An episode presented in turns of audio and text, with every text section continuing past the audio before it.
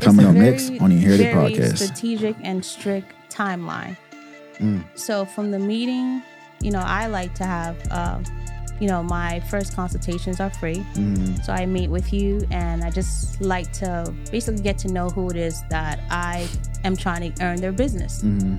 So it's basically meeting you, meeting your spouse or your future spouse, your fiance, Mm-hmm. and just listening to you guys, just hearing my background. Because at the end of the day, you have to see if I'm a person you want to hire, True. right? So I basically have to bring my resume to you and and um, explain why I could be the best candidate to plan your wedding. Because sometimes, you know, most clients they don't realize the need of having a planner because they're like, oh, we don't need that. That's an expense we can save on.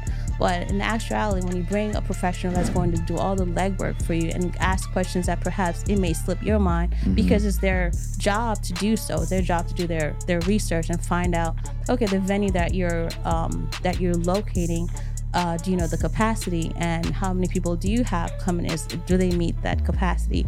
Um, you know and then also to finding out any additional uh, rules and, and and regulations that the, the the owners of the venues have that perhaps you may not need to be the one communicating with them let me do that let me deal with all the headaches let me deal with all the back and forth Building a legacy. So watch how you step to me. You know it's inherited. Ain't no comparison. Stacking up guaranteed. Moving so militant. Consistent and disciplined. Getting that paper and stacking it up. No time for no chillin', man. Building a legacy. So watch how you step to me. You know it's inherited. Ain't no comparison. Stacking up guaranteed. Moving so militant. Consistent and disciplined. Getting that paper and stacking it up. No time for no chillin', man. What's going on? You're now tuned to another episode of Me Here, at the podcast. I am Sir Gates, and once again, most and foremost, thank y'all for tuning in each and every week. Um, make sure you go to YouTube, like, comment, subscribe. Make sure you put on that notification bell, and also download on Apple Podcasts, Spotify Podcasts, wherever you get your podcast. Leave a nice five star review and a dope comment, and just share it with all your friends and family. But let's get right into the show. So today, yet another special guest, um, event planner Miss Patrice. We're gonna be here and talking about her life story, you know, past, present, future, and all the endeavors she's been and has going on. So let's get right into it. How you doing? i'm doing great and how are you I'm doing great. I'm doing great. Blessed to be here. Thank you. Yes. First and foremost, you know, let's toast up for a good episode, a great episode. yes let's do that Yes, yes, yes. So for a good to you conversation. it's a great conversation So before I get started, a quick little icebreaker. sure So you gonna pick a nice little card out of this deck, right? Don't know what it's gonna say, but you know we both shall answer it. And let's see what it is. Let's see what, what we got, what we got. What we got. What we got. Hmm. What would be the worst ingredients to fill a burrito with? Hmm.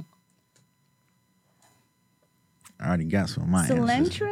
Oh man, yeah right I don't agree, but go ahead. what Yeah. okay so burritos to me the like the delicious ones are you know it has the beans it has Mm-hmm. the protein either your beef or your chicken or salmon even right Mm-hmm. um you know you have your rice lettuce tomatoes i think all of that stuff is good sour cream some Mm-hmm. people love the guac right you can't go wrong with the, with the guac no yeah, we got some differences here, but Oh, goodness. continue.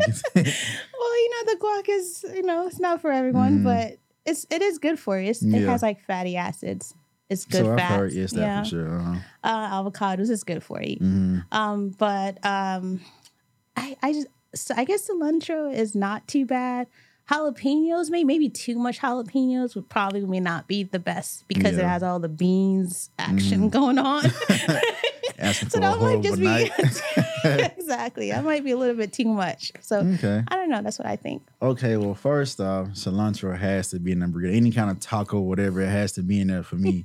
um, but the worst ingredients for me, I would have to say beans, especially refried beans, negative. Um, let's see. See, guac, I can do the guac. It just depends on. I really got to be in the mood for it. Like I've eaten it plenty of times before, but I usually say no, no, no, no, no, no, no. But if I had to put it on the list, I would have to add guac. So beans, guac, um, black olives. Uh, let's see what else would be disgusting. Um, anchovies maybe anchovies for sure. uh, Anything else is not of the heritage to go inside a burrito, but I do love the cilantro. Everything else, you name the cilantro, the pico, and it's just crazy for lunch. We had uh burrito taco, so that's why when he said cilantro at Mason, he said, "You want a side of your uh, quesadilla?" For sure. So cilantro, the pico, the onions, the the proteins, either rice, get a good bowl from um what's it called? Chipotle. Yes. Love it there. But other than that, yeah, my only two words would just be the uh, refried beans and um, Refried beans. guac. Yeah. So yeah, my daughter has a. I have a daughter. Mhm. She has some um jokes, inside jokes about the refried beans. so I guess she would be in agreement with you, but um, I think it's just you know an acquired taste Nah, or a sure, for preference sure. for sure. acquired taste and an acquired stomach tolerance. Right. But nonetheless, nonetheless, so let's get into it, right? Right. Um, so what, what I want to do and just get your background, right? Uh, just want to go back in time to young Patrice because again, okay. um, your backstory, I'm pretty sure has some kind of influence to where you are today in life and what you love to do, right? So just take us back to young Patrice household, growing up, just how that was for you, school, high school, college, just that whole environment for you. So tell us about that. Well, so young Patrice was very shy and isolated. You know, from I grew up uh, separated from my siblings. Mm, Um, I actually grew up with my aunt and my cousins. My mom was actually away from me and my stepdad. So I grew up with my cousins and my aunt. So not really in the same household as my siblings. I got to know them like later on in life. So I enjoyed um, watching a lot of TVs and listening to music and watching uh, video music. Uh, that was my thing. So I was always attracted to the arts. I danced mm, in my schools. I went to an all girls Catholic school growing up when I was like maybe from the age of like five to like 9 Oh, actually eight. And so I danced throughout the entire time of, you know, modern dance, ballet dance, pre ballet, like young, not like and as an adult. Um, and so I enjoy to dance. I'm I'm a definite music lover. That was my solace. Um, I found in that um, and just peace. Mm, And so uh, my favorite artists were Michael Jackson, Madonna. okay. Growing love up, you know, Prince. I didn't know, like, you Uh-huh. know, like, but I just love the sound, the music, the instruments, the the. So that was my thing, and um, I love anything that has to do with the creativity. So I love to paint. I love to draw. I love I love anything. When it's Christmas time, which was like the best time for me, I love to decorate the tree. I love anything that has to do with lights. and so that was always like um, in me, in my heart, you know. Mm, And um, whenever I had the opportunity to participate in something like that, I enjoyed it. Right. So whether it be like, I don't know, just to redecorate the living room or change out pillows, I was happy. And as a young Patrice, even as I grew up, um, to be that person, I was extremely uh, aware and attentive to like slight shifts and details, right? So I'd get home, let's say if my aunt got like a new picture frame and had it hung, I'd notice, like I would walk into the room and immediately mhm. something's off. like, you know, and Sounds then just like me. yeah, and then I just I'd pick it up. You know, I, I'd like, oh, there's a new frame. So I was always very attentive to any any slight shift differences, um, any new items, any. So if I'm walking into a space like I am right now, and I'm looking at your beautiful. Well, studio, like I know if you you, notice, you, I was like, uh, is it me or is the painting matching our our outfits? Like stuff like that would just immediately draw my attention. Mm, So um so I'm very observant and so that was just my thing. Um and just I enjoy just to be with my family. We were very close knit family. Uh holiday times is the best times. mm, You know, we love to cook. mm. So actually as I got into my adulthood, I ended up actually moving to the States with my mom and my sisters, my siblings. And they were huge. Like my stepfather on his side, I might I must have at least 18 brothers on that It's a side. big family over there. Um, and we are huge on family gatherings and and cookings and and so we're huge on the socializing aspect of it. So if you're you know, we love to host. You know, I'm an I'm a natural host hosting person because I grew up doing it.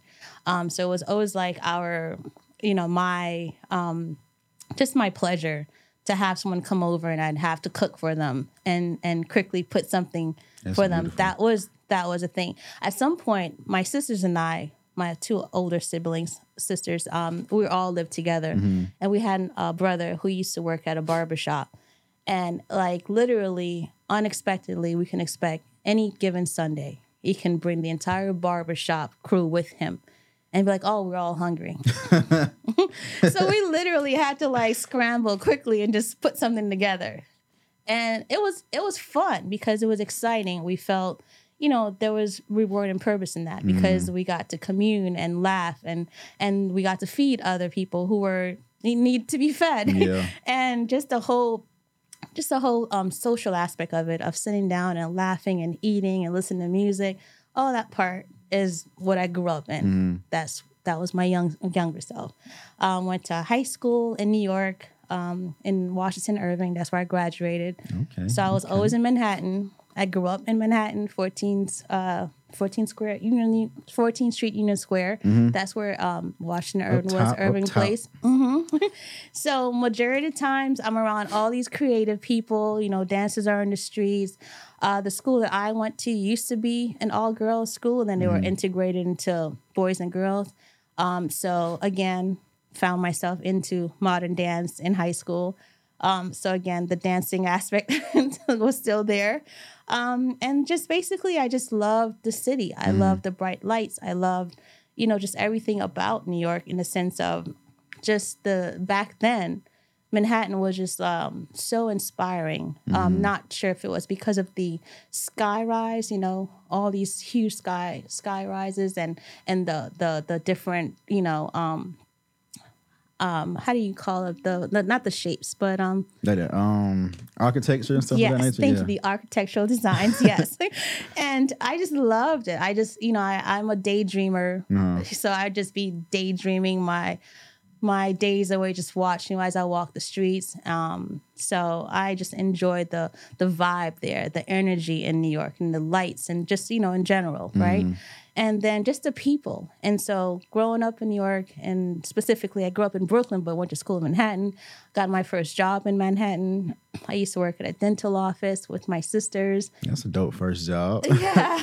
well, actually, no. Let me backtrack. My very first first job was actually at Foot Action okay. in um, Kings Plaza Mall in Brooklyn. Okay. And so I used to sell sneakers. So originally, the salesmanship was So that runs deep in your blood. Yes. I didn't realize I had uh, the salesmanship skills until I went and started selling sneakers. And honestly, I loved it. I, you know, can just basically meet someone and show them our top sneakers and, and or what they're looking for. And just, I loved it. I love anything to do with, I guess then I didn't realize it, but I was a very um, customer service focused person um centered you know like i enjoy to make whoever i'm interacting with Yeah. happy and find what they're looking for so if it's sneakers i want to help you find the perfect pair of sneakers Instead and of i just want trying to make a dollar. I love that. no, I want you to be happy. Like I wanted you to be like, oh yeah, that's dope. Yeah, yeah, that's what I was looking for. Mm-hmm. Like that's what I want. I want to see that smile.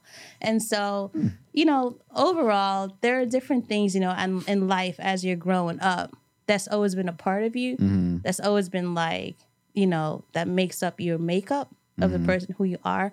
But it's through this journey of life that you develop and like, oh, I was always like this. Yeah. I always had this. I've always gifted in this way. I've always, you know, these things were always inside of me. And it's not to cultivate them and realize what they are and then and then just to grow and mature into and walk into it. But you know, all these uh, things as I look back now, like to my younger self, I've always been a creative person. I've always loved music. I've always loved, you know, uh, anything to do with creative work and arts and and and anything in that sort of fashion. talented. Very.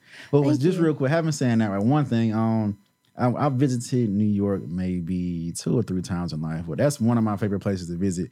And what attracted me to it, of course, is that kind of how here in Atlanta, the um, when it gets nighttime, you do see all the lights. But New York, it's just so so lit up and just colorful. And of course, when you go into the good parts of it, Madison Square Garden area, just that Yes. the, the city parts and whatnot Yes.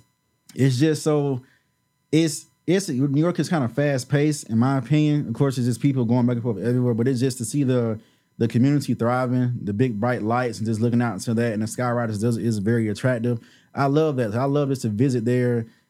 In the it was usually the wintertime I kind of went up there, but of course I want to go back very very soon, but because all the, the whole pandemic situation and now they saying I guess the air quality or whatever, I kind of just like eh, I don't know just about shit, but it's one of my top places to visit. But having said that, I want to ask you. You said that um you grew up separate from your siblings, correct? Correct. But from growing up separate from your siblings, it sounds like you guys still had a very close relationship. So how did that work out, and why were you guys separated? So we got separated because my mom at the time had to travel Mm-hmm. out of state, out of the country, and had to leave me with my family. Mm-hmm. And at this time, her husband, they separated. Okay, And so he took the kids. She went her way, and she had to get assistance. So my aunt and my cousins came in, and I was fortunate to be just surrounded by love. Mm-hmm. Um, although I didn't have my mom or my dad around me, I the love that my aunt, um, who was God rest her soul, she's Mm-hmm. you know, um, gave to me and provided for me and my cousins. Um, I just didn't have any wants, Mm-hmm. like any, you know, I was surrounded by very strong women. Mm-hmm. Um, they all, I grew up just seeing them working hard and just um, very positive. Mm-hmm. And um, my aunt, she used to work at a factory that created the threads for that, that's, that would, um, that would have to, the, the, the baseballs that Mm-hmm. Okay. that threads the baseballs, you know. And so she'd come home, I'd help her with the wax. She'd have to wax the threads because that thread that we that actually they use with the needles to to sew up the baseball had to have that. And so I'd come home and I'd help with it. Um, she was just I just didn't see anyone with any sort of like excuses or negativity. And so that was my first um, introduction to just seeing you know the capabilities of people who have a positive mindset and and just you know persevering mindset and just very tenacious and just mm-hmm. not like a not a not a poor me attitude at all Yeah, but Feeling like a very like situation, yeah, no it was like okay well this is what we need to do. This is what we need to get done and we're going to get get it done. And but also to so grateful. Mm-hmm. like i've never heard anyone complain or i've never heard anyone you know lived in lack you know or talk Yeah. about their lacks at all like i didn't grow up hearing that and so I was blessed to have that. So when I did reconcile back with my mom and my siblings, again, very strong, Mm-hmm. you know, empowering women and just family and, and you know, very strong fa- family um, dynamic. Um, just that's what I grew up in. Mm-hmm. And so they were happy to see me. I was happy to see them because again, we didn't we didn't grow up together. However, you know, because I was separated, so it was just like and and the distance uh as far as the difference in my age Mm-hmm. and their age is just um it's uh it's between I think 10 to 11 years. Mm-hmm. So for the most part, when I came in the picture, they're grown, right? They're Oh, doing you were the grown things. I, I'm the youngest, Okay. yes. And I'm still in front of TV watching all sorts of TV shows and, and Yeah. cartoons and they out looking forward to Saturday morning. right. And so they're like grown and working. And so when we got close is when I was like about maybe 17 or so. Mm-hmm. You know, when I became like a young adult, then then we all then we really started to bond as as as women and just hang out and then they introduced me to heels. I was a huge tomboy. Oh, was just little tennis oh shoes all the time. just tennis. I worked in a sneaker store. Tennis Facts. shoes. You had a hook up too, so Right. yeah, makes sense. boots, you know, tennis shoes, um, the era with the oversized jeans and the t-shirt, you know, everyone that's that's just that was a style. oh, you was So, I was a- styling and profiling with it. I was a tomboy. I couldn't walk in heels at all. Like Mm-hmm. my sisters literally had to put the heels on me and said, "All right, walk try to walk a straight line." because Mm. was I it tough for you? it. Real tough. Yes, it was. I can only imagine coming from flat bottom shoes all day to this whole I hated it. arch in my I didn't get it. I'm Mm. like, what's the purpose? I actually, just to be truthful, I actually had sneakers on the way over. I just took them off. and put the heel. Oh, so you still kind of don't like heels? I have sneakers in my car. I'll show you after the show. Saying sneakers for life, sneakers, Sneakers for, for life. life. But that's a beautiful story just to hear that even though you guys were separated Yes. for a period of time in your life, it was just nothing stood in, in between of that bond being bonded back together in Yes. a, a family sense. So so with that, right? Growing up, you know, you're in um, event planning and things of that nature. So what kind of sparked that in you outside of the Christmas times and just being around family? Where did that that passion just really um, arise from those moments, or was there something you seen or you were in school and you say somebody told you about it? So just talk about your passion and just that birth of I want to for a living plan things, decorate things, Mm-hmm. and just put things together. So for a very long time, I was doing it, Mm-hmm. right?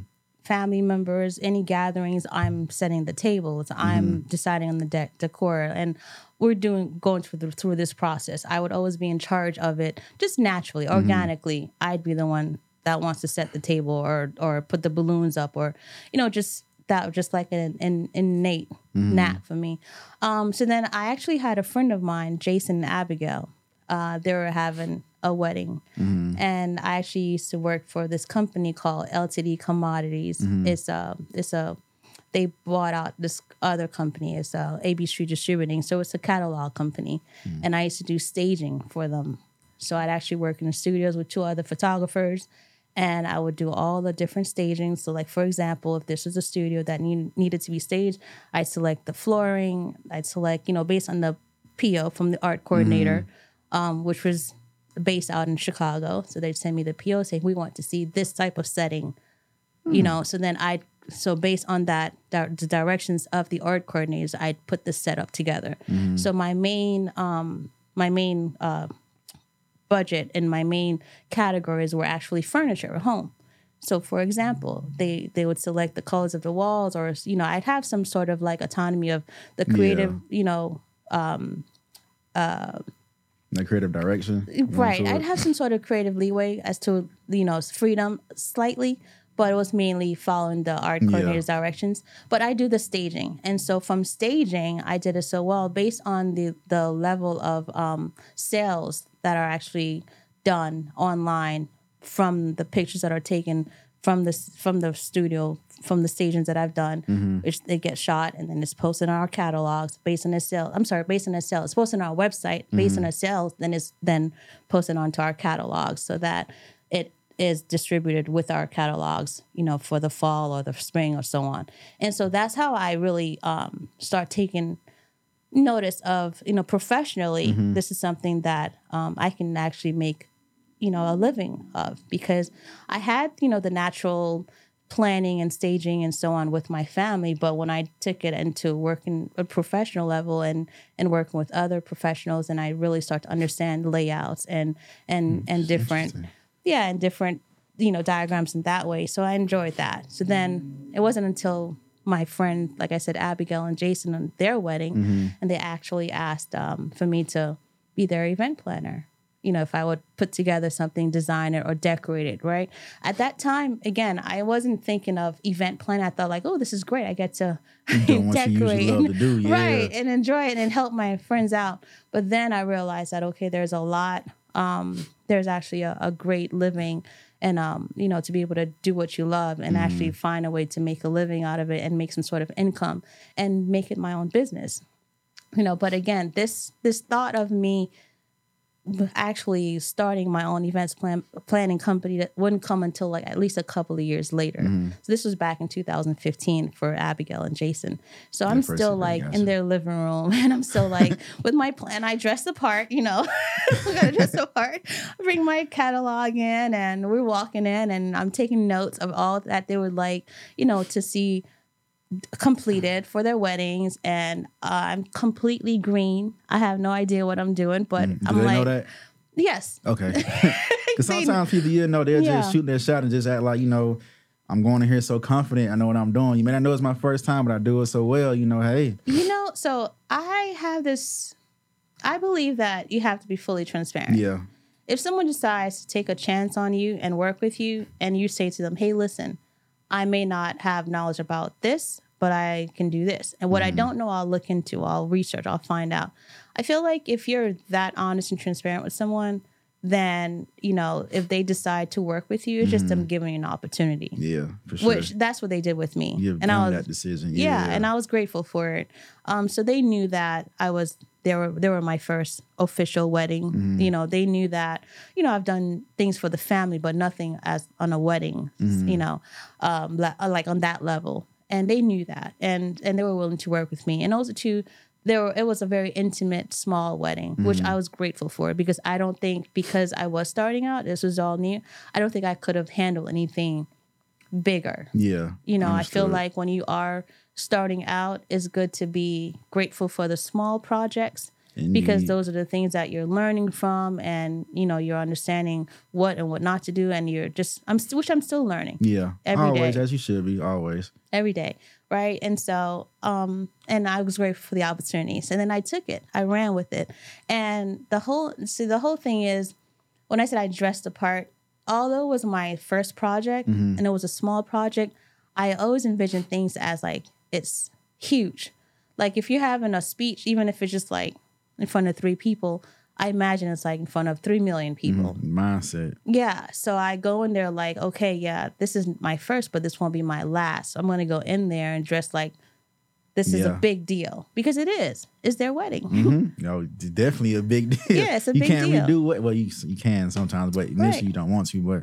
I understand. Imagine if I showed up there in my jeans and sneakers and a t-shirt and just like, oh, okay, so what y'all want to do? like, you know, It probably would have been like, uh, let's Yeah. try to get somebody else. Yeah, for sure. right. So I I came with respect. I came pr- totally professional, and you know, and like I said, I came to to provide them an excellent service, and and just you know, and and make the best out of this, so then I mm-hmm. can potentially get referrals or or you know another job from mm-hmm. it because that's the end goal is to actually get one job and then potentially get another job Yeah. out of it. Is that what ended up kind of happening as far as after that wedding? It was just the word of mouth that spread, or you just had to go So I actually no, so actually that was in 2015, and then I got um that I actually had to be at home, stay at home mom for a little bit with Mm-hmm. my children. There were other things that was happening at the time. I was married, Mm-hmm. and my ex husband and I we actually had um property maintenance company that Mm-hmm. you know he was building, and it was pretty big deal. And so I was um working at a senior living company, Mm. uh, doing sales. And so again, the whole the entire time I'm thinking about starting my business. Again, Mm-hmm. it's like 2017 where I really took it seriously. Mm-hmm. 2015, this was like a job, and I was like, oh my gosh, it's great! I get to plan my friend's wedding. Yeah. And then I actually got a taste of what it would be like to plan her wedding and to actually execute it and seeing the results of my execution. Then I got Mm. the first taste like, wow, I can actually do this. Like, you know, but having no knowledge in business and how to run a business and how, or even if I wanted this to be my business, Yeah. that wasn't like, you know, it was just more like, oh, la la la la, you know, and I was working. And so again, because I was married at the time and I was a stay and then I was working and managing my children. So this opportunity was just like helping out a friend, mm-hmm. not really foreseen later on. Mm-hmm. So it wasn't until when I started working at the senior living company that I was working and I'm in sales and I'm doing Sales, sales, sales. sales. Yes. so it's been there. yeah.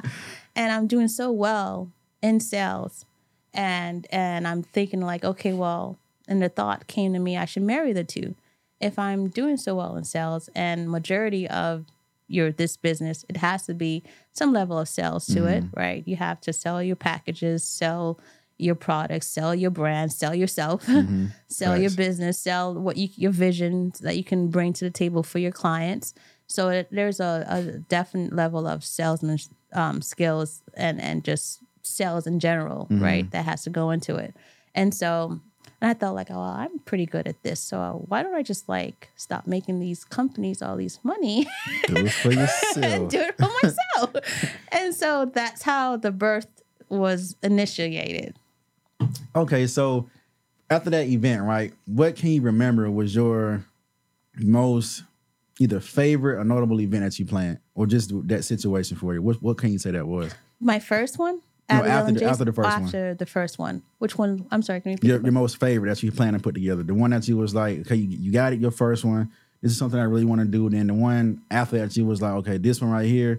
This is the one that's gonna put me on, or this is the one I'm most proud Yes. about. So, what was that experience? Which one was that? So that was the one that we got featured on the uh, Wedding Trends magazine back in August 2009. Mm-hmm. I'm sorry, 2006, so 2019, because I moved here in Georgia. Okay. 2019. So August 2019.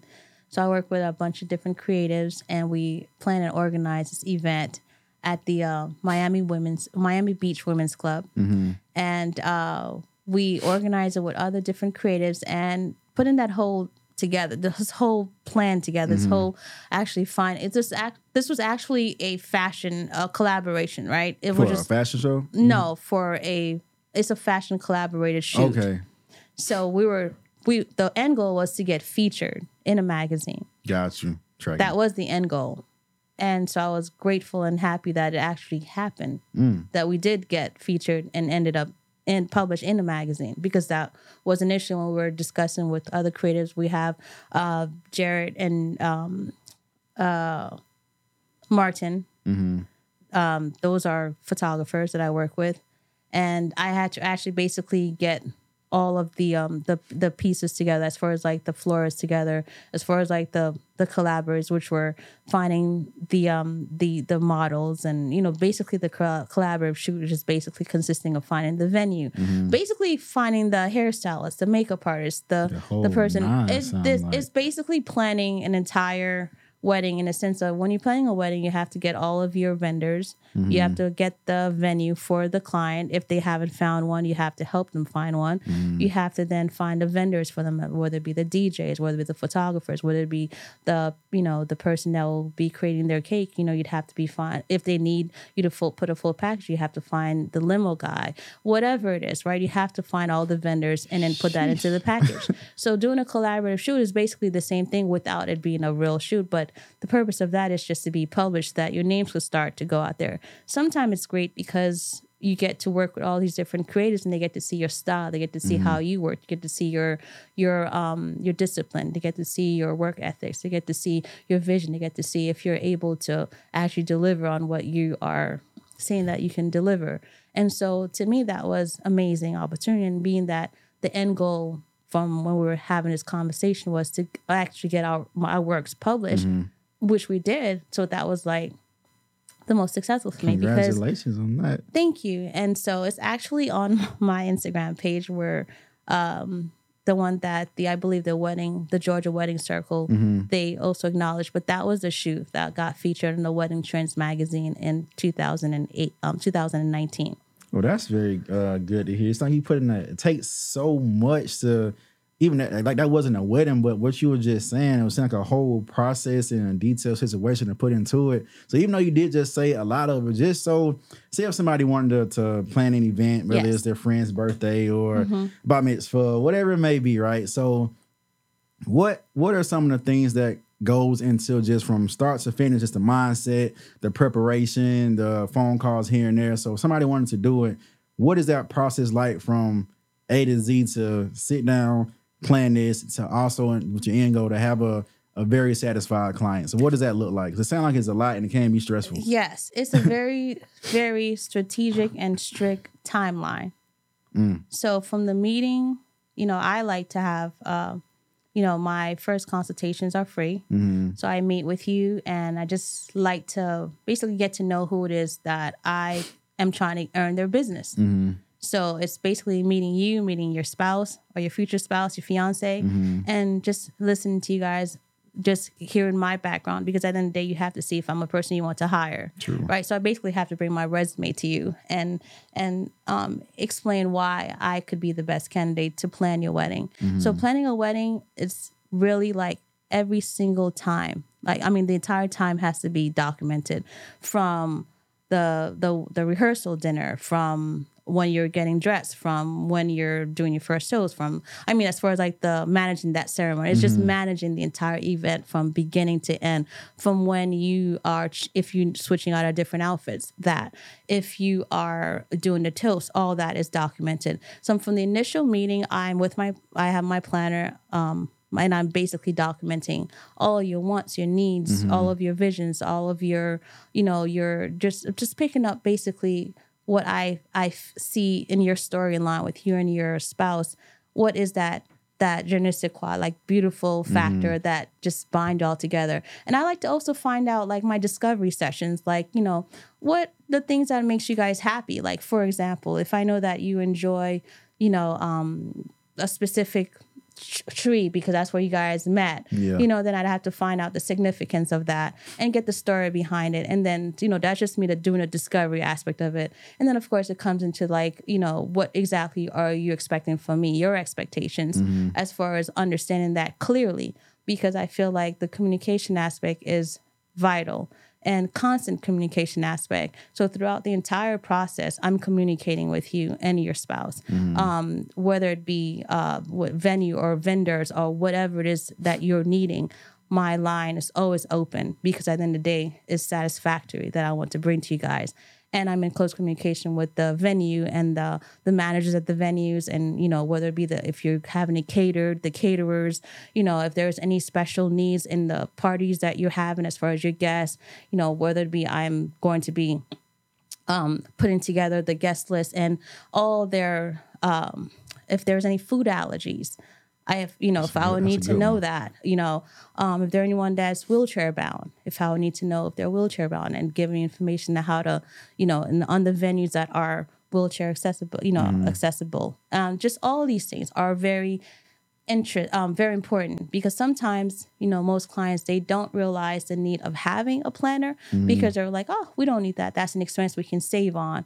But in actuality when you bring a professional that's going to do all the legwork for you and ask questions that perhaps it may slip your mind because it's their job to do so. It's their job to do their their research and find out okay the venue that you're um, that you're locating uh, do you know the capacity and how many people do you have coming is do they meet that capacity? Um, you know and then also to finding out any additional uh, rules and, and and regulations that the, the the owners of the venues have that perhaps you may not need to be the one communicating with them. Let me do that. Let me deal with all the headaches. Let me deal with all the back and forth. You know let you just give me what the list of what you want.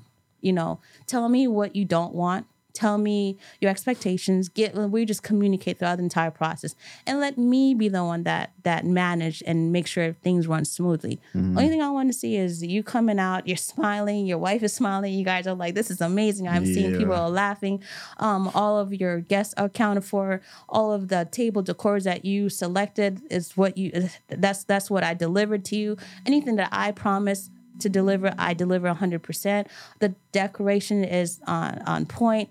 The timeline as far as me managing your your your wedding party and as far as when they come out when um they do the first dance when you do i'm sorry when you do the 1st and when you cut your cake all these things are going to be um, communicated not only with myself but also with my staff but also to with the venue and also the caterers also. Everyone will have a copy of that.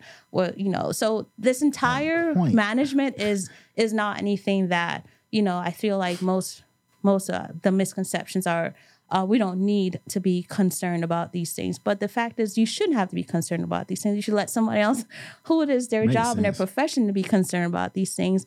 And you just show up and be excited about your wedding about your beautiful day and the to the music. List. I'm sorry, I'm hopping all over the place, Nah, you- but you giving everything that you know, yes, for. I mean, all of these things are basically of all of that is why an event planner is hired to make sure all those things are run smoothly from your you know me finding out just your just the discovery process you know well, if you have a favorite song or you know when was the first time you guys met or when did you all share your first kiss or mm-hmm. you know just like getting to know each knowing my customers is all part of it right? Mm-hmm. Because we're bonding we're vibing.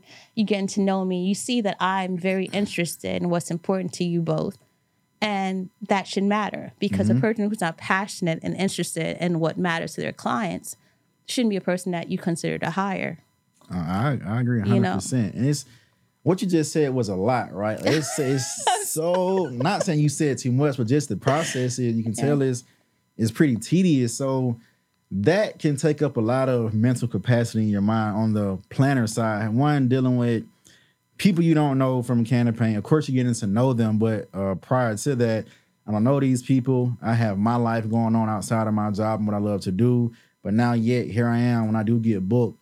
All these things I have to use my mind for and just do this, do that. So I'm pretty sure sometimes you could be stressed out. You could go through mental battles with that. So how do you deal with that extra capacity into your mind when you're planning whether it's a wedding or any other event? So how do you deal with that? It's a job. You know, and it's one that I take very seriously. Mm-hmm. Um, and so again, the end result for me is customer service satisfaction. Mm. And so in my mind is I need to make sure that I cross all of my T's, I dot all of my I's, and I bring everything to the table that I promised that I would bring to the table. And which is to make sure that I deliver an exceptional event for my clients. So there, my brain and all the things that I believe that I've been through in my life and all the things that I've balanced thus far from motherhood, from being, you know, married, now divorced, um, just all the different trials and tribulations that I've already gone through as a person, you know, personally, and then still pursuing my business as an events planner and actually launching my business back in 2017 and actually having different clients and actually relocating and still pursuing and persevering to continue on my business and managing my life. And so I'm naturally balancing many, many different things on different levels mentally, mm-hmm. right? But I find that all the things that I have gone through has actually strengthened me mm. and equipped me to actually keep taking on this task because without any, anything that comes easy is really not worth it, right? So it has to come hard, it has to come through hard work, and it has to come through um, you know, basically balancing multi multitasking, bal- balancing different projects. And I've already been doing these things. Now I'm just I'm I'm just gearing it now and shifting it to benefit me and my business so that I can utilize the skill sets that I've acquired over the years towards my clients and for my business.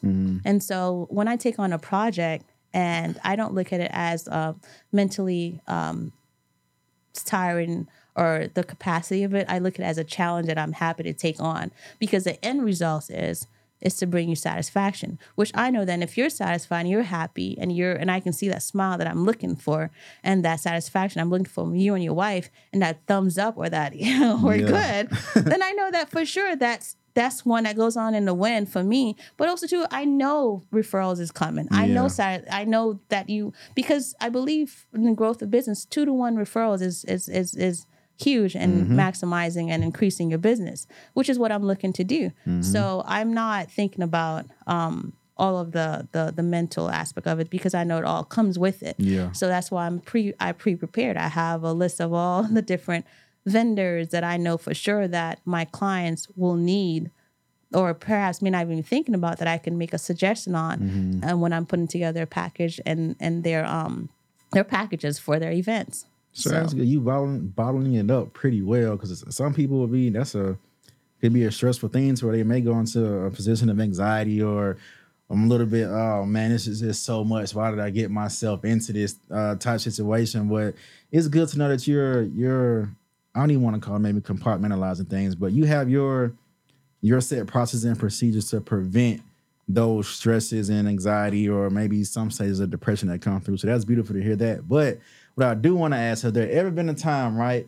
Let's just say either you was planning a wedding or whatever event and you just had this one client, whether it was a bridezilla, groomzilla, whatnot that you had to deal with. You ever had come in contact with some of those people? And if so, how do you deal with it? So I don't view them as I don't view them as bridezillas or groomzillas. No, I actually see them as very detail oriented. Mm-hmm. You know, which I'm very detail oriented. So anyone who's coming to me and and basically, um, you know, like last person I work with, um, which is on on my page, uh, I look at them as results oriented people, you know, and they're seeking to get answers. And again, one of the thing about me is I'm very transparent. Yeah. Uh, If I'm working on something, I'm working on it. Oh, I didn't. I, I that slipped my mind. I'm going to get on it right away. I'll look into that for you right away. I didn't think of that, but thank you for reminding me. I will look into it. Oh yes, I'm on top of it. This is this. So I give answers. Right. People like to get answers. Um, if you're asking a question about a specific time frame or or specific, you know, um, what, when when is our rehearsal dinner? Um, are we going to have also um, cake tasting there? You know, so I mean, like, when is our cake tasting? When is our food tasting? Whatever it is, right? I, in my planning, I should have all these things already organized and dated for when all these will happen, right? And so all you're asking is basically when and what and how and why and so on. So I should just have the answers for you. And what I don't have, I'll let you know I don't have, and I can and let you give you, of course, an estimated time of when you can receive um, when I can give you those Yeah. answers, right? Or follow ups. I do follow ups. I make sure, like I said, the communication is constant, right? So there would never be a time where I'm not available for you or when you cannot, you know, get a hold of me. Because again, this could be a situation where it could be stressful or it could be very uh, non-stressful. And my part is to make it non-stressful for you. So you having access to me, asking me questions, that's not a problem for me because all I know is you're seeking questions to which I need to give you an answer to. Yeah, for sure. And that's really what it is. And um, again, like I said, I've worked in several different industries and sales specifically. Um, I believe last year, actually, I was working in a 100% sales commission job. And I also got diagnosed with breast cancer. And I had to uh, make a decision as to what type of procedure I would need to have in order to get back to work on time sooner than later. So that's what made my decision was uh, the type of the procedure that I can heal quicker and get back to work. And so I'm a person that's always very like uh, strategic in my thinking and my in my in my thought process. Um, so in any situation, I'm always either evaluating what am I supposed to learn, um, what what am I being tested on, or how can I, you know, like you said, compartmentalize it, right, and and see how I can come up with best solutions and move forward. So that's how my mind works. Um, especially in the work mode, when I'm working and I know for sure you're a client, you're you're my top priority. And so professionalism is top priority. Customer service is top priority. So I'm always looking to seek to give your answers. Um, always uh, present myself in the in the most professional way and give you uh, peace of mind Yeah. because at the end of the day, any type of event, any type of projects, any type of planning, big or small, you want the person to have peace of mind. Whether it be uh, my last project that I had, and this is a very um, particular, very uh, detailed woman uh, at V Farms boutique when she had her grand opening. Um, at some point, we had to step outside. I had to hold her hand. I said, "Let's close our eyes." Let's do a breathing exercise. Envision the event. Do you see it? Do you see how smooth it's going? Do you see how many clients are coming? Do you see how successful it is? That's what will happen. Mm. And so we had that. We closed our eyes, and I said, "Do you see it?" And so, we, and then she, and then that's what happened. Oh, so I man. do love to keep, you know, there's power in vision. If you can see it, it will come to pass. But of course, there's a lot of work behind it. It's not going to just for happen sure. without any work. Yeah. You can't just envision things and, then just pop up. go. No, there's going to be a lot of work put behind it. But if you're able to go into something with a positive mindset and envisioning the end result to be something that is very um, smooth and happy and, and, and, and power of the mind is important, then yes, it will come to pass. And I'm a person that believes strongly in visions and, Mm-hmm. and the positive, you know, outcomes of things. And I go into every situation that it will happen exactly how I see it Mm-hmm. because that's how I'm going to make it happen. Understood. I just love to hear that you say as far as you kept mentioning like the professionalism, customer service, and just customer satisfaction. Because nowadays, that's tough to come by. Like some business owners are just so profit driven to where their, their their mindset is only about how much can I make off this person, how fast, how can I turn the table, get my next customer, X, Y, and Z. But like little do people know if you just treat that your client, your customer with so much respect, just let them know that hey, like you say, I'm here for you and for your satisfaction. This, this how people work. We we are communicative beings, right? So they're gonna send that um when they're talking to their friends or their homegirls or their homeboys, they want to bring up, hey, I'm doing X, Y, and Z. Hey, you know, I know um, a lady named Patrice, man. She did so well. She took care of us, da, da, da. And that to me, I love the the best form of marketing is the word of mouth. But that gives you the the authentic Affirmation. Yes, it gives you Yeah. that because it's like you actually experience this person, how they work, how they move versus this. Let me go do a Google search and shoot my shot off of online reviews or just online photos. But when it comes to word of mouth, that person has a firsthand experience with the someone who you may be trying to work with. So the fact mm-hmm. that you're putting customers first and their satisfaction, it's going to continue to take you a long way. And I just wish a lot of other business owners or brand owners would just put that at their forefront. Hence, like here, like I, I told E all the time, yes, we have a business to run this and that, but my main purpose when we first started, I must provide each client, each guest with a great experience. They, I wanted to leave here just with the mindset of man, despite of what we may have done or accomplished, it felt good to come here.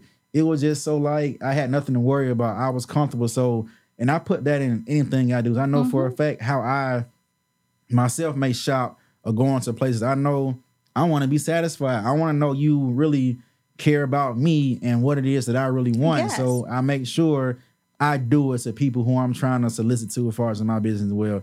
It's a- it's very and that important. Mm-hmm. takes you further than anything else. That's why I believe, you know, I really truly believe in it's a marathon and not a race Mm-hmm. because anything that is a slow growth will be enduring Mm-hmm. because it's deeply rooted. Like you Mm. took your time to build this.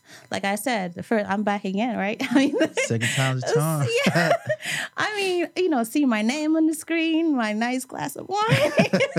um, just in the entire vibe, you know, just the welcoming, just everything. That all that that that whole package is important. That's the reason why I said my discovery process is important for me because I need to be able to sit across a person, look them in their eyes, and really understand who they are and what are they seeking, what are they trying to accomplish, and then I embody that. I take that in. I said, okay, well, let's let's get it done, you know.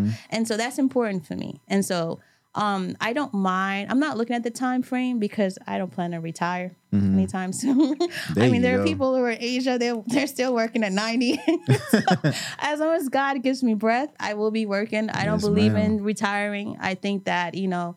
I believe you can retire from maybe working a corporate position, Yeah. you know, and then just focus on your own business. But if you are focused on your own business, there is no retiring, right? That's because you have to life. continuously evolve and grow, and then there's a next branch you have to, you know, go into a next branch. So who knows what God has in store for me? Mm-hmm. I'm in here for the long run, as long as I'm alive, right? Amen to that. So yeah, so I don't. I'm not looking at the time. I'm looking at how am I growing? What am I learning? What do I need to acquire? How do I need to sharpen my craft and my Mm-hmm. skills? What do I need to learn? When I meet people, how do I foster relationships better? Which is what I'm learning. Which is how do I build on that? How do I gain loyalty and trust? How do I do that Mm-hmm. right now?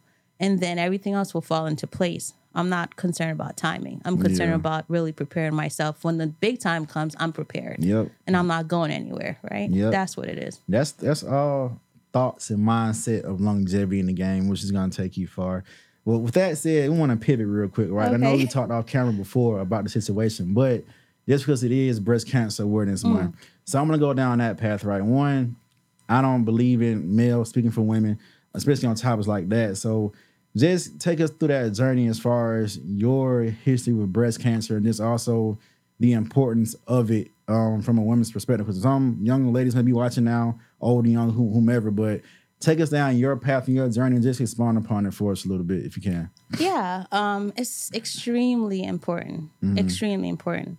Um, there are good news though. Uh, technology and and science and the medical industry has come very far as far as treatment options and just you know even from uh, these these uh, um, these um, pills that they give you, hormone pills, even mm-hmm. after you have your surgeries and your treatments.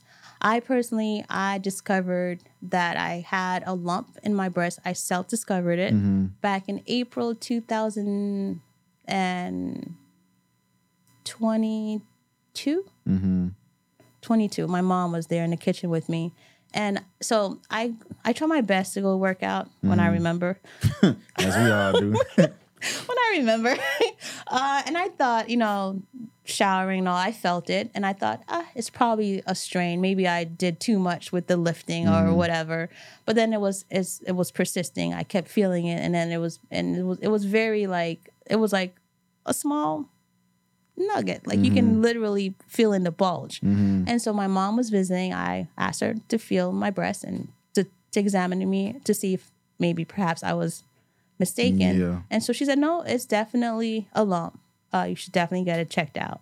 So it was early discovery. It was um, non-invasive. So uh, the ones that are concerning or alarming are the ones that are invasive, that actually have penetrated through your lymph nodes. Because if it got, has gone through your lymph nodes, then it can spread throughout your other your body and through your other organs, which is then you know put you in different stages. Mine was a stage 0 It was a beginning stage. I literally found it stage zero. Timing. Yes, thank God. And so I went in and got in um, to the Duluth Brick Women's Breast Center. I got in with Dr. Proctor um, and Dr. Uh, Robinson. They did a biopsy for me, and then they removed it. I determined that it was cancer, um, but it was non-invasive because it did not penetrate my lymph nodes, and decided that we should have surgery immediately to remove it, which I did back in August twenty back August of last year, mm-hmm. August twenty second of last year, mm-hmm. and then after that I had to have radiation treatment. Um, and now, mind you, again, with when you are confronted with this, the initial thought is definitely like, oh my gosh, mm-hmm. you know. And of course, as a woman, you feel like, you know, you're going to be scarred. And no one feels good about being scarred. And and you have all these concerns and worries of what's the process of, you know, what's the side effects of radiation, which there are some, a mm-hmm. lot. I'm still going through them um, what are the what is the time frame of healing and what type of procedure should I have with my breast? You know, mm-hmm. all these things are like questions, but also to what type of cancer do you have? Mm-hmm. Like it's really important to understand the type of cancer do you have. They, Dr. Proctor, they did a genetic testing for me to see if it was something that was within my genes. It was not. So, um, so we have these calcifications that's throughout our bodies, mm-hmm. and what happened with mine is the calcification they they clustered in mm-hmm. that area and hardened. That could be due to stress, to the mm. foods that we eat, you know, a whole different factors, a lot of different factors that would cause the calcifications in our bodies to cluster and harden up, mm-hmm. which is what causes the cancers. And in this case, in the location, which could have also entered the lymph nodes and then spread out. But thank mm. God it did not. So what they do throughout this process as well, they do they did remove a few of my lymph nodes to mm-hmm. test them as well to make sure that the cancer had not entered. So thank God it did not. Thank God. So there's a lot of different. The biopsy is, whew, it's not for the weak. so I'll tell you that. like as far like a, the mental aspect and painful. Or um, the mental the mental aspect, but then also too with the with they do they do give you um they do uh put the um the pain it looks like an epi, it's not an epidural but it is a painkiller like a shot like around that area to numb it yes thank you um and before they do the procedure because they do have to cut you open Mm-hmm. um so I don't have any tattoos around my body except for the two marks except for the two tattoos where they had to mark the Mm-hmm. area um and you know they cut you open so that they can test the lump to see if it's in fact cancerous and And so you that awake this whole time. Yes, you're awake. You're awake, and the nurse is holding one hand and then another nurse, and, you, and they're telling you to look forward. But at some point, you're like, Yeah, it's kind of hard not to want to see what's going on down here with the whole night. yes. And then at some point, the I guess the numbing uh, did not.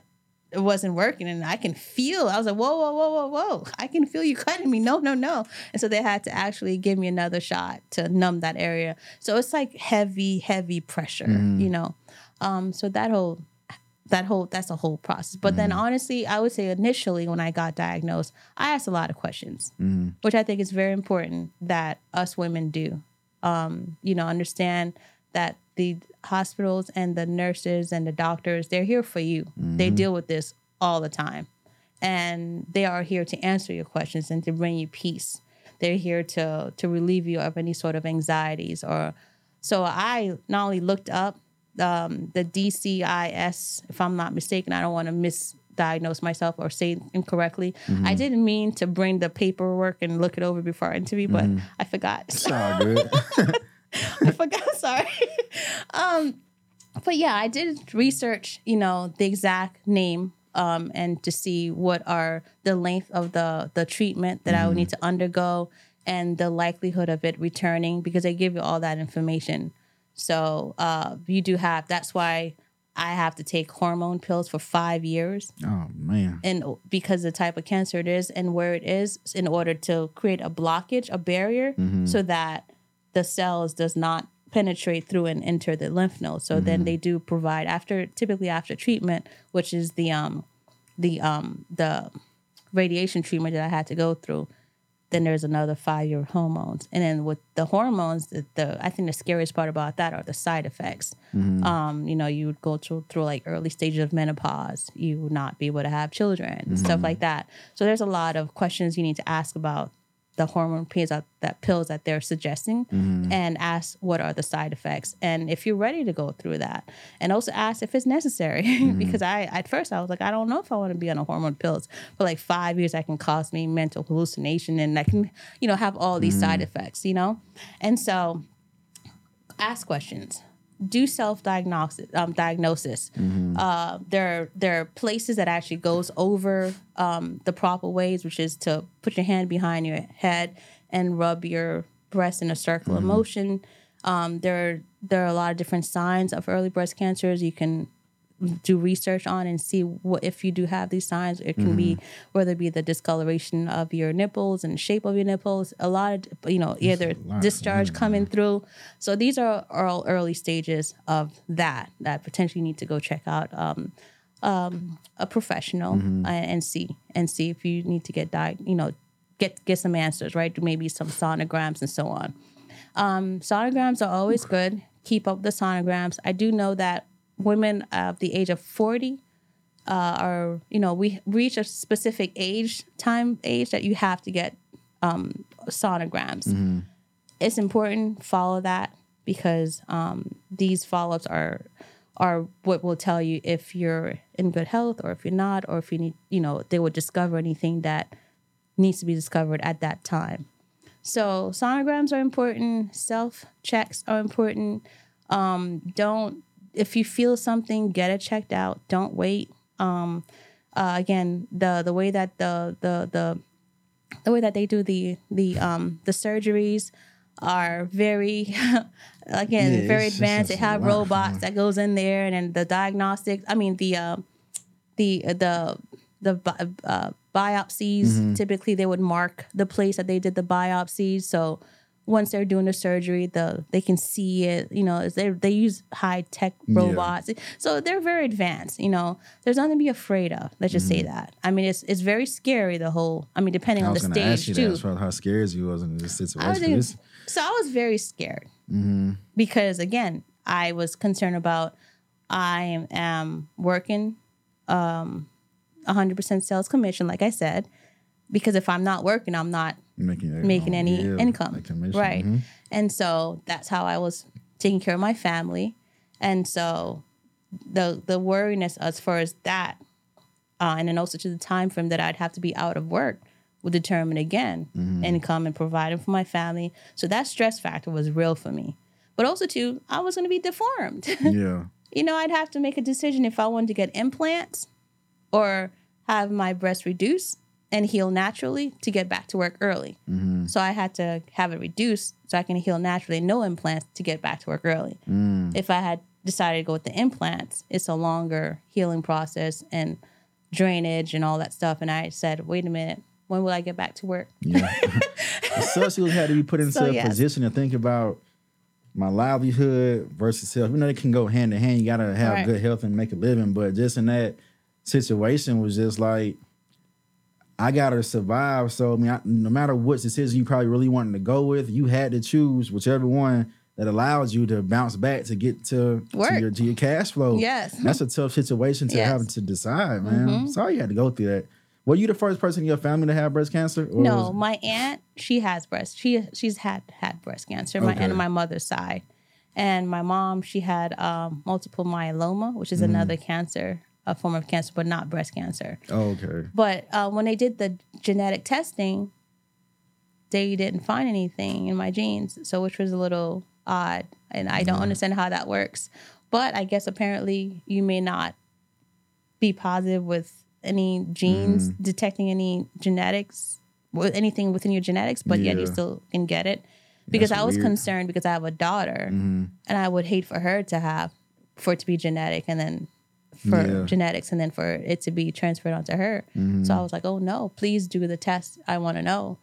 And um, they said, "No, it's not through that." So all of it was it's just, but the whole thing is self educate Yeah. with the information that they provide you. Look things up. Do your own research. Research, research, research. Ask questions, a gazillion questions if you need to, because mm-hmm. the more questions you ask, the more you understand what your body's going through, what you are going through, the more prepared you can deal with it mentally and emotionally mm-hmm. to go through the process of it. Then it's asking questions about the surgery that you're having. What type of surgery? Why do you have to have the surgery? And how long is the surgery? How long is the healing process? you know, then it's like, oh, how long will my radiation be? And, mm-hmm. you know, I had to ask that.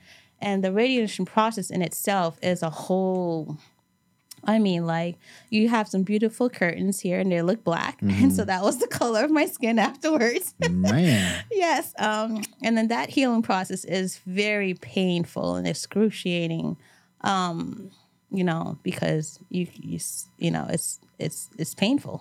But I actually had to return back to work. I'd actually be going I'd actually so my whole thing was I'd go to get radiation and then in the morning and I'd go to work. Sheesh. So there are times where I'm in so much pain that I the pills that they're prescribing me, if I take them, I'm I can't work. Make you drowsy or something Exactly. like. Yeah. Yes. So it was like the strong as like Vicodins, you know, they're very strong. So I couldn't take them because of the drowsiness. So I actually had to endure the pain, maybe take some Advil or uh, another coworker of mine. Um, she was really nice. She would give me some some things to take for the pain. And so hmm. I'd have to deal with that and deal with my customers. And I'm just like Having to sit there and try to smile and trying to smile and keep the keep the I'm ball running. pain. Yeah. yes.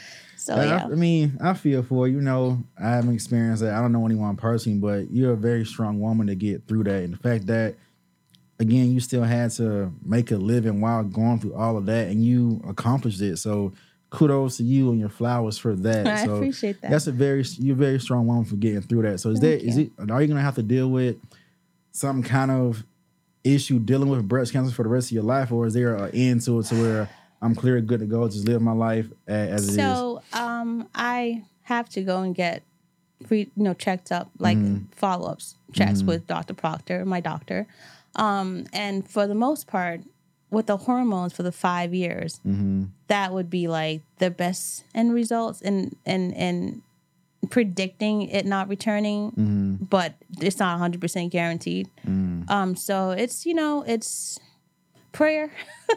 Lots of that. lots of lots of prayer um is my follow-ups regular follow-ups i also honestly um i am a believer of herbal teas. I do drink natural green teas uh that i like sour sap sour sop i believe it's called. Mm, Yeah, I'm talking about. um it's actually really good for cancer cells and killing cancer cell cells. So i actually drink that regularly uh, along with peppermint tea. I mix them together and that's actually really good for you um, i've known numerous people that all they drank was that tea and it helped it stay away so let's see what happens i'll let you know should. Good luck, good luck. Like he- he's an herbalist, so Yeah. link up with him and get you right. He knows Yes. all about that stuff. But sour sop is definitely uh, and also in foods that we eat you know yeah, I hear that plays a Mm-hmm. big part as far as when cancer cells come. Just our diet in general. I mean, everything here is available, but doesn't mean you should be eating it at that. So, and I'm trying to do my do better in that realm as well. As far as instead of just you know what to the public is healthy or seems healthy, but actually doing, you got to do some real research because some of the stuff that's deemed healthy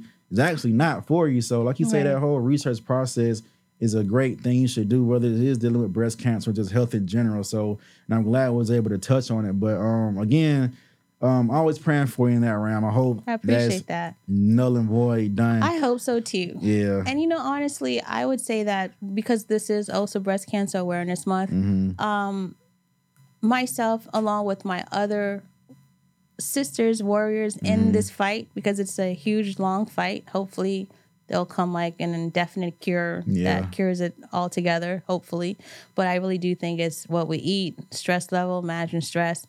Um, definitely what we ingest in our bodies, and um, you know that's major, majorly important. But also, I'm not the only one. There are so many women that goes through it and that are just tenacious, that are just strong, beautiful beings, and you know, I, I feel like this type of experience, um, it can either destroy you or it can really build you right Facts. it can actually build your insides like your characters on the inside your mind your, your mental strength but also too just you know it's it's it's it's, it's not me alone. It's so many other women that's Mm-hmm. Gone through this. Yeah. And and kudos to all of them. Mm-hmm. You know, and some of them that has stage two, stage three, stage four, you know, cancers are, you know, different stages that are a lot more grievous. Mm-hmm. So I just feel like um, you know, I, I'm grateful to God that the stage I was in, I was able to find it and I went through all that and by his strength I was able to just endure um, you know, mentally all the different stress levels Mm-hmm. um and, and and difficulties that I had to encounter, but also know that I'm not alone. Yes. And there's so many different warriors out there. They're fighting through it and you know, we're all in this together. And so I when I see any woman who's gone through them, I always like I I know that Mm-hmm. you know it, it it takes definitely a different person here. Yeah. It changes you up here for sure and here. You know, and I always give them hugs and you know however I can support. I try my best As to. you should. That's a nothing to play with. Sometimes life or death situation there, and somebody who survived it definitely is great to be there for the others who's either in there in those valleys going through it right now or have come out. So community is key. I say it takes a village sometimes. So It sure community does. is key. It sure does. So I'm, I'm glad you're on the other end of that right now. But um, so what's next for Patrice as far as events or anything like? What's next for you? What you got going? well, the good news is I did get two referrals from my last event. Okay. so I'm grateful for that, and I pray and, and hope to I will get these Mm-hmm. accounts. And you know, like I said, it's a slow growth for me. It's a slow Mm-hmm. burn. It's a slow walk. It's everything because I want to actually master my craft. Mm-hmm. And so I am looking forward to those two events to actually knock them out the park and continue to get more events. And um and I'm working again. I'm still in my nine to five, literally. Actually, it's eight thirty to five, but Those extras hours. in there, yeah, you know, good. and honestly, I love it. The What's next for Patrice is continuous growth, Mm-hmm. walking in in my self, realizing myself, um, my actualizing state. Yeah. just developing and growing. I saw a post from our friend over there, and I posted, reposted, uh, to kill the ego, yes, to keep the smile, yes, all of it. I can't remember all of it, but I was like, yes, I'm in love with this, and I had to repost it. Um, yeah, because at the end of the day, I think, and more than, especially nowadays where we are in the day that we are in social media and just this world and age that we're in, and going within is what matters, is what's important.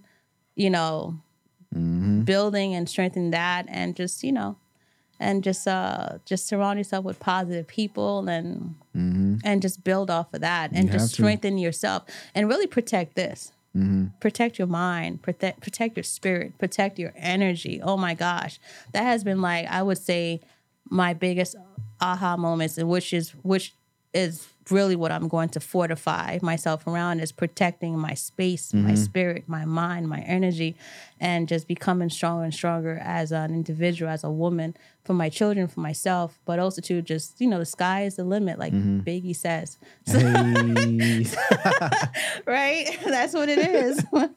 I love that. So you so you in a good mind space, a good mindset. I know you're gonna accomplish everything you want to get done. So, but before you head out, right? Last two questions for you. yes. So if you could go back in time and I'm not here, young Okay. Patrice is sitting right here, right? Mm-hmm. What would you say to her? Oh, stop being so afraid. Mm. I would say stop being so afraid. Trust yourself. Believe in you. You don't need to have anyone else believe in you. Mm-hmm. Just believe in you and believe in your strength. Believe in you. Believe in your inner gifts and power mm-hmm. because sometimes people tend to try to make you feel like you're just a just a regular. No one's a regular. We all have different DNAs for a reason. Our finger, um, our prints, and our thumbs, our bodies, everything about us is uniquely different. So you can't be the same, even if you know, even if you, even even like you, I think you share this where a person can have a project and another person mm-hmm. start a different, but have a different flair to it. We're all unique and Yep. different. It doesn't matter if I've done something and you're recreating it. It will be different because mm-hmm. what's my vision, what's in my mind, who I am, will make it different Yep. and totally vice different. versa. Mm-hmm. And so I would tell her not to be afraid. Don't be afraid. Don't be afraid of her own greatness. Don't sabotage herself as much as she plans to. because of fear. Yeah. Um, and just get rid of fear. Try to master how to live without fear controlling her. I, that's what I would tell her. And Good just words trust from in her. yourself to self. Yeah. Mm-hmm. And one thing about you said, as far as is, this is how little think about it, it may be minuscule to some, but how we're not regular and we're not we weren't placed on earth to be regular. Just think about it, right? When we were conceived as children, once that process was happening, out of those millions and billions of sperm cells, right? Only one makes it to that edge. yes. So you, if you just put yourself in that mindset Yes. of you literally beat out millions of other chances to get here, but you were the one That- to make it all Yes. the way to that edge with like maybe thousands of others at that point, but you were the one to get in there and sit down Yep. in your birth. So you're here for a reason. Your purpose is magnificent Yes. because you beat billions. Don't don't think about it just because it's sperm cells. You beat billions of other people It's coming true. here. So we're, we're It's all true. special. So that's how I just I, I live there and just knowing like, man, I made it here for a reason. I was I've been fighting hard since the little small cell, and I'm gonna keep fighting hard every day. Exactly. So that's and to even piggyback on what you just said, you know, even being a light, Mm-hmm. right? Even just being a like, if you want to look at it less as stars in the skies Mm-hmm. that comes in for a moment to be a light here. Each of those billions of stars are all different, Mm-hmm. all different sizes, different shapes, all of that, right? Um, again, that's us. That's us. So Mm-hmm. we can't all be the same. I don't care if 10 million people do the same 10 million things. That's why 10 million event planners can ex- exist Yep. and still be a booming business because we're all not the same. You know, who I am and the essence of who I am and my spirit, my energy, who I bring to you will be completely different than who you are different. and who you bring to me. So that's why we're different. And we'll all always be different. yep. There can never be two of anything. Even twins are different. I was just about to say, Identical twins, twins. are different. right. Yeah. Mm-hmm. So there can never be a two of anyone. It- We're all one person. Mm. So if you lose one, you just lose that one. Yep. That's beautiful. That's beautiful. So before you leave, right, if you can, there may be a young girl, young boy, old, young, old, however you want to call it, who wants to get into the event planning space or who wants to start a business but don't know what to do, how to start, or how that and um that motivation. So if you can, just look into that camera, right? Just give somebody some motivation, give them some advice, just speaking to them to help them start their journey. I would say start. Just start. Take the step. Uh, look it up. research. Ask questions. Just start. Once you have the strength to actually take that step, all of a sudden things just start to align, and more things happen, and more things happen, more doors open. So some doors may close, but they're meant to be closed for a reason. Just step. Just start. Just go. Just take that risk and just jump. And that strength and that courage that you have to take that step will open up everything else. Everything else will fall into place. Just do it. Don't be scared. Don't let fear rob you of your future. That's what I would say to mm. you. Just go and get it. You got this. Y'all better take that in and listen to it and apply it. So, so do you have any announcements before you leave, or and also let people know where to find you on social media? Yes, I am on social media, Prepared Just For You Events. That's my business page. And I do have a website, www.preparedjustforyou.com. and uh, so that's where you'll find me. And any um, any events that I plan, I will be posting it on that event space, uh, that that I'm sorry, that ev- uh, platform, event platform. Um, yeah, and that's basically it. I'm always on social media. Uh, I'm sorry, not social media. Always on Instagram. My personal IG is Patrice Nobility One, and um, I I love positivity. I love love. Anything that's inspiring and light. That's all I'm about, and that's why I'm here with my bro. You got that right. you know, um, you know, here for the long run because again, it's a marathon, not a race. So we're all in here for the long run. So I'm happy to be here. Yes, yes, yes. So again, you guys, thank y'all for tuning in. This was another great episode of the Inherited Podcast. Y'all can find me on social media at Sorgates BC. Follow the podcast page at Inherited Podcast, N H E R I T D Podcast. And until next time, we are out. Another great episode. Thank you, thank you, thank you for a